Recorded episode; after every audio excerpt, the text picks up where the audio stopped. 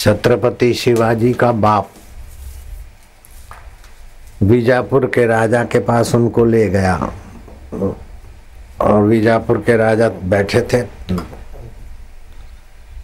शिवा ने, शिवा को कहा कि प्रणाम करो। बारह साल के शिवा थे। शिवा का अंतकरण झुका नहीं।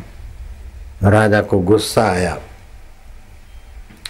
शिवा के बाप ने देखा कि क्या पता राजा शिवा का सिरोचित कराने का आज्ञा दे देगा तो कैसा होगा। राजा को हाथ भी जोड़े बीजापुर का। ये सोलापुर के पास वाला बीजापुर हमने देखा है। मैं इसको घर जाके समझा के आता हूँ, फिर तुम्हारी सेवा में इसको प्रणाम करने ले आता हूँ।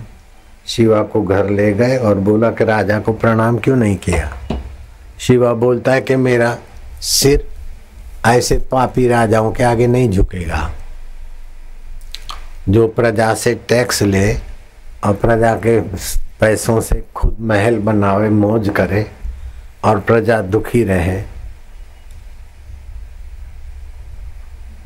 ऐसों को प्रणाम करने से तो उनका हौसला बुलंद होगा। मेर मेरा सिर झुकेगा, तुलजा भवानी के आगे, समर्थ रामदास के आगे, माता पिता के आगे।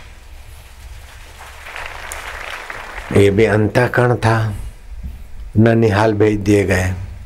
उन्नीस साल के शिवाजी हुए तो शिवा ने तोरल का किला जीता। फिर कुछ समय के बाद बीजापुर राजा को संदेशा भेजा कि अब तेरा सिर झुकता है कि मेरा झुकता है, देख लो। किसका सिर कटता है, मेरा कटता है कि तेरा कटता है, तैयारी करो। तुम जो बोलते हो, वही तिथि को मैं आता हूँ युद्ध करने। वो बोला, मैं तो समझ गया, तुम बड़े योद्धा हो, तोरल का किला जीत लिया देखते देखते। मैं तो तुम्हारा शरणागत राजा होता हूँ। और मैं अपना टैक्स देता हूँ। तो चाहे बलवान अंतकरण था, आगे बढ़े, समर्थ का आशीर्वाद भी मिलता रहा। लेकिन इतना सब होने के बाद भी शिवा के अंदर में ये सब संसार क्या है, वास्तविक जीवन क्या है उसकी लगन, उसकी जिज्ञासा बनी रहती थी। तो समर्थ रामदास के आश्रम में गए तो गुरुजी नहीं है। गुरुजी टाकली के लेत, पहाड़ की गुफा में जाए।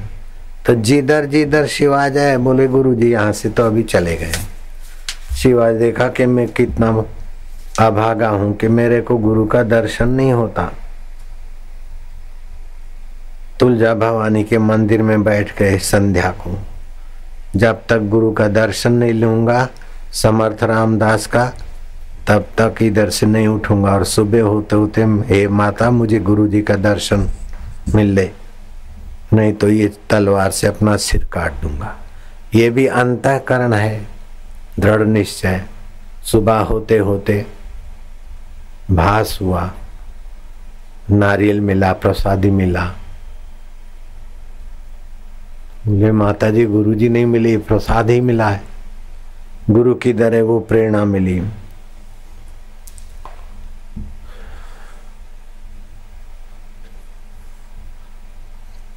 चाफल गए। चाफल वालों ने कहा गुरु जी यहाँ से चले गए, कोंडवल गुफा में। कोंडवल गुफा में गए, बोले, यहाँ से भी गुरु जी चले गए, प्रतापगढ़।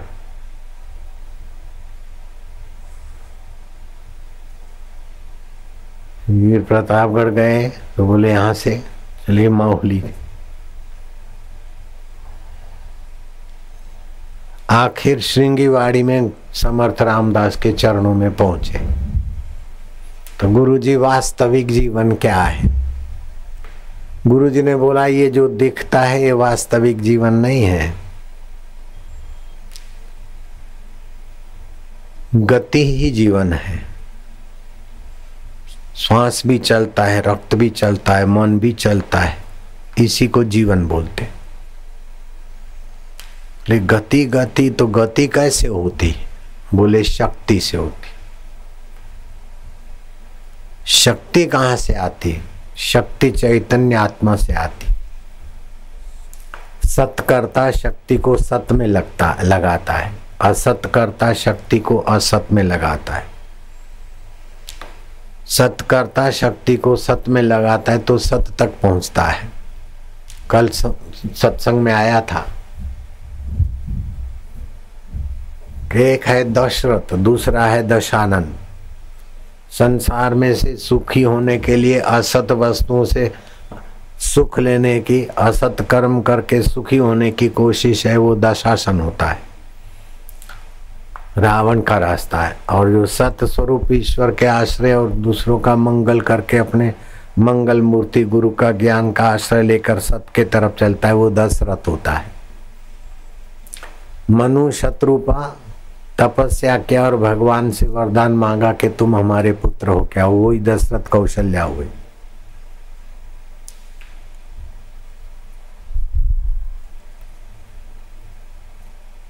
तो जिनके जीवन में शक्ति तो है, गति है, शक्ति है, लेकिन कर्ता सत्य की महत्ता जानता है तो सत्य के तरफ़ चलता है और असत को महत्व देता है तो असत के तरफ़, विनाश के तरफ़ जाता है।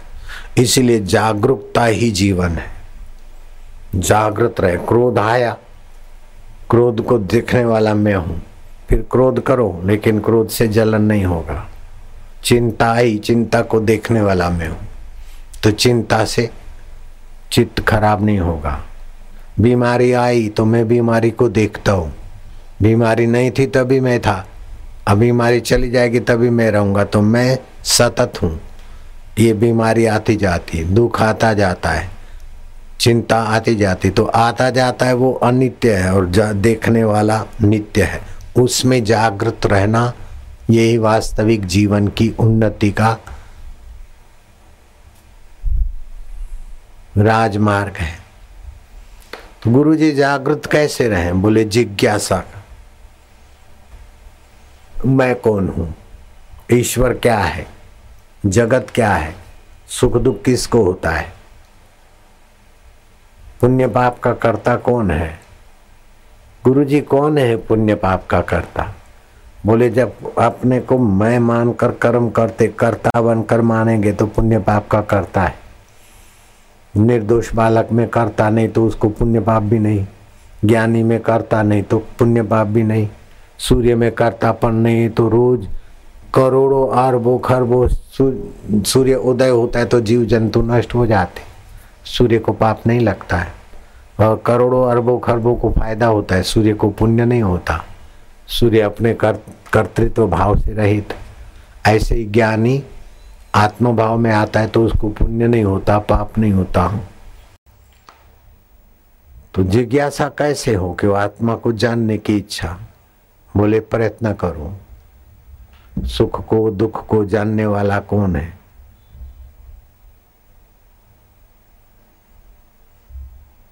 जो विचार का त्याग कर देते आत्मा परमात्मा क्या है? जगत क्या है? मैं कौन हूँ? वो श्रद्धा के एक चक्राव में फेरे घूम घूम के जीवन पूरा हो जाता है। मुल्ला मौलवी बोलेगा, यहाँ घुटने टेको। पंडित बोलेगा, यहाँ सिर झुकाओ, यहाँ घुटने टेको। पादरी बोलेगा, ये गॉड है। ऐसा करके जीवन भर घूमते घूमते भी सिवा सत्य का साक्षात्कार नहीं होता। सत्य का साक्षात्कार करना हो तो जागरूक रहना। अथा तो ब्रह्म जिज्ञासा, उस ब्रह्म परमात्मा को जानने की इच्छा कर। और उसमें सतत प्रवाह हो, सजगता हो। जैसे किसी ने हमारा गला पकड़ के पानी में दबा दिया तो उस समय क्या विचार होता है? किधर जाना, किधर खाना, होता है क्या? बाहर निकलू बाहर निकलू। ऐसे दुखों से, चिंताओं से, पाप से बाहर निकलू। ऐसा जिज्ञासा हो।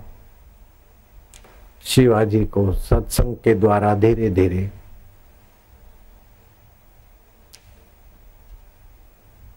अपने को खोजने का अवसर मिला और मन विश्रांति पाए शरीर में नहीं हूँ, मन नहीं हूँ, बुद्धि नहीं हूँ, अहंकार नहीं हूँ तो मैं कौन हूँ? तो शांत हो गए। अंदर में परम शांति मिली। गुरु के उपदेश से पता चल गया कि ये ब्रह्म परमात्मा मेरा आत्मा है। शिवाजी को परमात्मा का साक्षात्कार हुआ कितना व्यवहार में डूबे हुए थे, शत्रुओं से घिरे हुए थे, लेकिन प्रयत्न था पाने का तो पा लिया। तो ये चित्त है।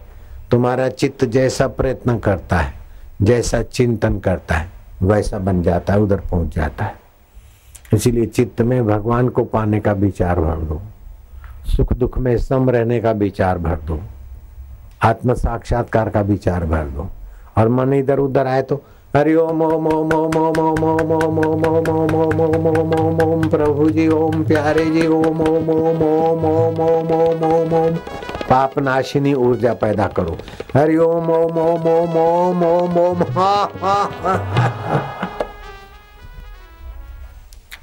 फिर कभी बैठे। हरि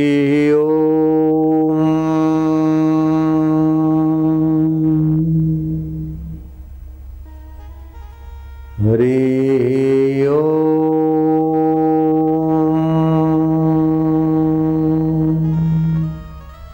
इससे कार्य साफल्य ऊर्जा शक्ति बनती है। और फिर आगे चल के प्राणायाम प्राणायाम जैसा सिखाया दीक्षा के समय, आसन बिछा के बैठे। जप करने से एक प्रकार की विद्युत बनती है, ऊर्जा बनती है, जो मन बुद्धि को ऊपर करती है और रोगों को भगाती है। लेकिन बिना आसन के करते तो अर्थिंग मिलती है और धरती में ऊर्जा चली जाती तो ऐसे लंबा श्वास लिया। करो।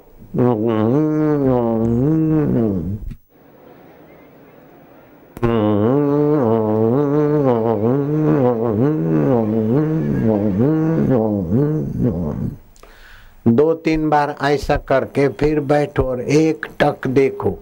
ओमकार को स्वस्तिक को, भगवान को, गुरु को। और लंबा सांस लेके ओ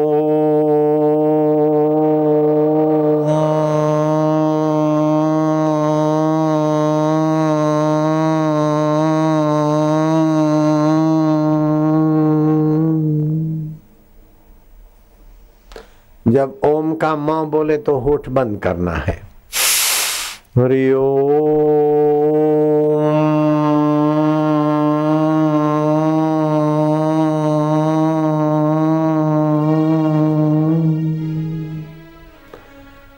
एक टक देखते जाए ऐसा जप करने से प्लूत उच्चारण करने से भगवत विश्रांति मिलेगा।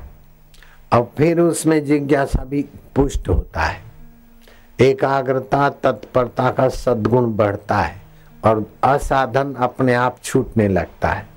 ओमकार का जप करेंगे तो काम विकार ये वो जिससे जीवन शक्ति नाश होती वो संयम में आएगा।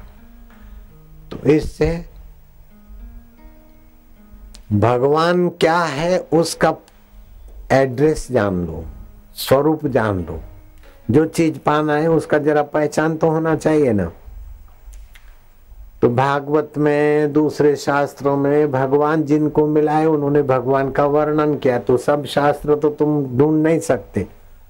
तो हमने शास्त्रों में से निकाल निकाल के एक छोटा सा ग्रंथ बनाया। पाँच रुपए का मिलता होगा, चार, पाँच रुपए का छह का कित नारायण स्तुति। ऐसा जप करो और भगवान कैसे हैं, नारायण स्तुति में पढ़ो। तो भगवान की स्तुति भी हो जाएगी और फिर भगवान कैसे सब अंतकरण बन जाएगा।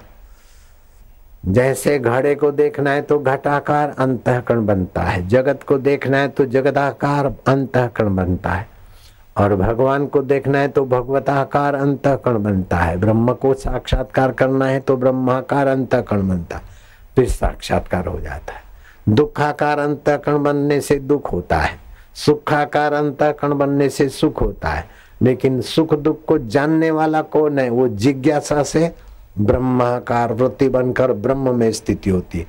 ब्राह्मी स्थिति प्राप्त कर कार्य रहे ना शेष। मोह कभी ना ठग सके, इच्छा नहीं लवलेश पूर्ण गुरु कृपा मिली, पूर्ण गुरु का